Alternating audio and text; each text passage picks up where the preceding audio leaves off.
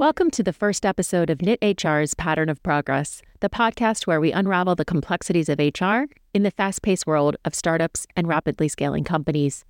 I'm Kathy Hernandez, your Knit HR consultant. With over two decades of experience in transforming HR functions, I'm here to share insights, stories, and strategies that will empower HR professionals and leaders in this dynamic space.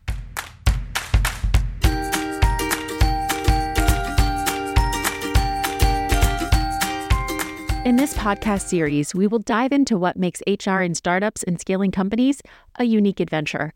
It's a world where agility meets strategy and where every decision can pivot the company's future. It can often feel a little bit like a dedicated HR university. Before we get more into why I say that, let me first tell you a bit about my own journey.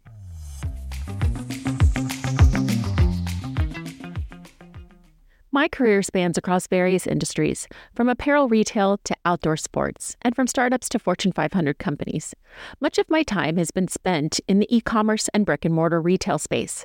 I've had the opportunity to build and transform HR functions, focusing on operations, talent acquisition, performance management, and so much more.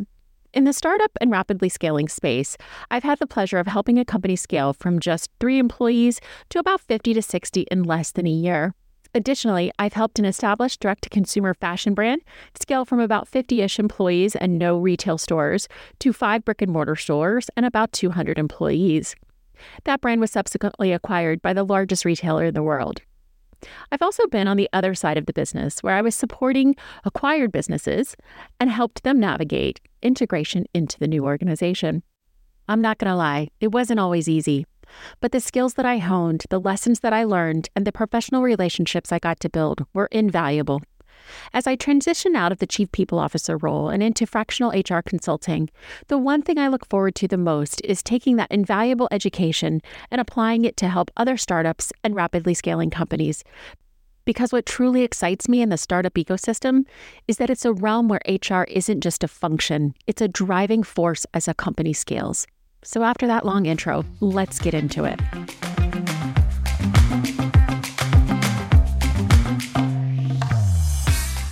In the startup world, wearing multiple hats isn't just a common occurrence, it's practically a job requirement. This is especially true in HR, but really it applies to everyone in those early formative days of a startup. As an HR professional, your days will be incredibly varied. Early on, you'll be setting up systems for payroll and benefits and making sure everyone's getting paid accurately and on time. The next, you're deep into the trenches of talent acquisition, searching for those key players who will shape the future of the company. And just when you think you've got a handle on things, you find yourself having to craft company policies from scratch and navigating the complexities of employee relations.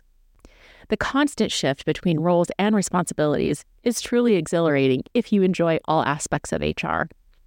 It's what makes HR in startups not just a job, but an adventure. But let's be real as thrilling as it is, it's also a challenge. Whether you're in a fledgling startup or part of an established company gearing to scale rapidly, this environment demands resilience, adaptability, and a certain kind of courage. It's demanding, yes, but equally rewarding. So, how do you manage this whirlwind of responsibilities? How do you keep your balance on this fast moving train? For me, the first step was always about building a great team. It's about putting together a group of individuals who not only have the skills, but also share the vision and passion for what the company is striving to achieve. It's these teams that transform business strategies and visions into reality. They are the foundation upon which everything else is built and the bedrock of startup success. Let's talk about recruitment, a critical piece of the startup puzzle Unlike larger companies where processes are likely more established, startups require you to build processes from the ground up.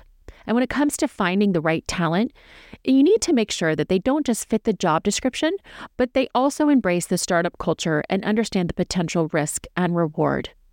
There are many ways that you can go about hiring in the early days that can both help and hurt your business. I have three tips that I want to focus on, as well as a few areas of challenge that I would give startup founders or existing leaders in a rapidly scaling business. First, I strongly know that leveraging your network and the networks of those already on staff is a key component to helping source talent in startup in those early days. But my challenge here is that you need to make sure that those that you're hiring actually have the skill set needed for the role you ultimately want them to do. Again, going back to wearing many hats is a critical part of startup life. Totally understandable. But when you hire people, ultimately know what you want them to do. Getting as clear on job descriptions in those early days will serve you well in the latter days. A secondary challenge I make here is that only hiring those that are known to the existing team will result in a glaring lack of diversity. I don't think that diversity, equity, inclusion, and belonging should be this thing or this effort that the company has to do. It should be the behaviors and the norms that are embedded in the foundation and culture of the business. Second, most startups build their org structure from the top down, given the level of strategic work that is often required in those early days. While this makes perfect sense, my challenge here is to make sure you hire leaders that understand they will be working leaders. They will have to be in the weeds in those early days, months, and sometimes even years.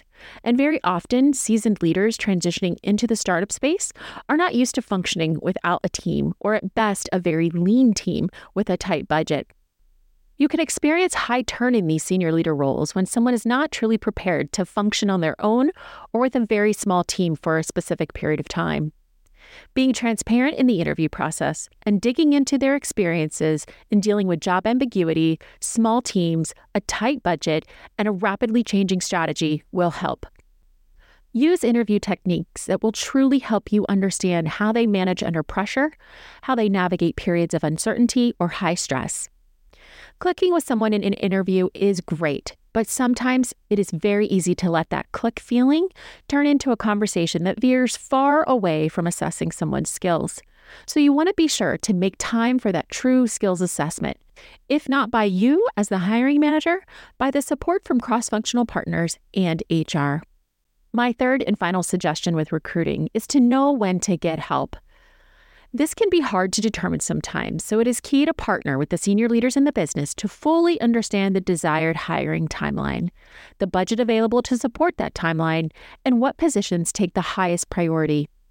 My challenge is here, both to the business and to HR leaders, is to make sure that you don't starve the HR budget in service of scaling the other teams first. As the business is scaling and you're hiring the right people left and right, if you are the only HR person on the team, as you build all of the functions, you become all things to all people. You must quickly assess your HR team at the same time that you're understanding the overarching business strategy and the desired hiring timelines for the other business functions. When does it make sense to bring people on board to support HR operations and the employee experience?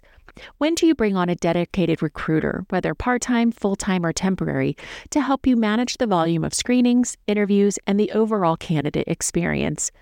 Candidate experience informs future employee experience, so you have to get it right at the onset if you are to mitigate culture problems that may lie ahead when you don't get it right. As the HR leader, you have to be a fierce advocate for yourself and for the team, making sure that you can scale just as quickly as the rest of the business. This is where we'll end the first episode of the podcast. I have so much more to share with you in the future. Throughout this podcast series, we'll dive deeper into many topics. We'll explore effective recruiting strategies, the nuances of building diverse and inclusive workplaces, how to navigate legal challenges in a fluid environment, and we'll talk a bit more about my own journey, the successes, the challenges, and the invaluable lessons that I've learned. I look forward to also bringing some guests to join us so that they too can share their own valuable experiences, successes, and challenges. I hope you'll join us. Thank you for tuning in to Knit HR's Pattern of Progress. If you found value in today's episode, please subscribe, share, and leave us a review on your favorite platform. Stay connected with us on our social media channels, including LinkedIn. Until next time, keep innovating, keep growing, and keep making a difference in the HR world.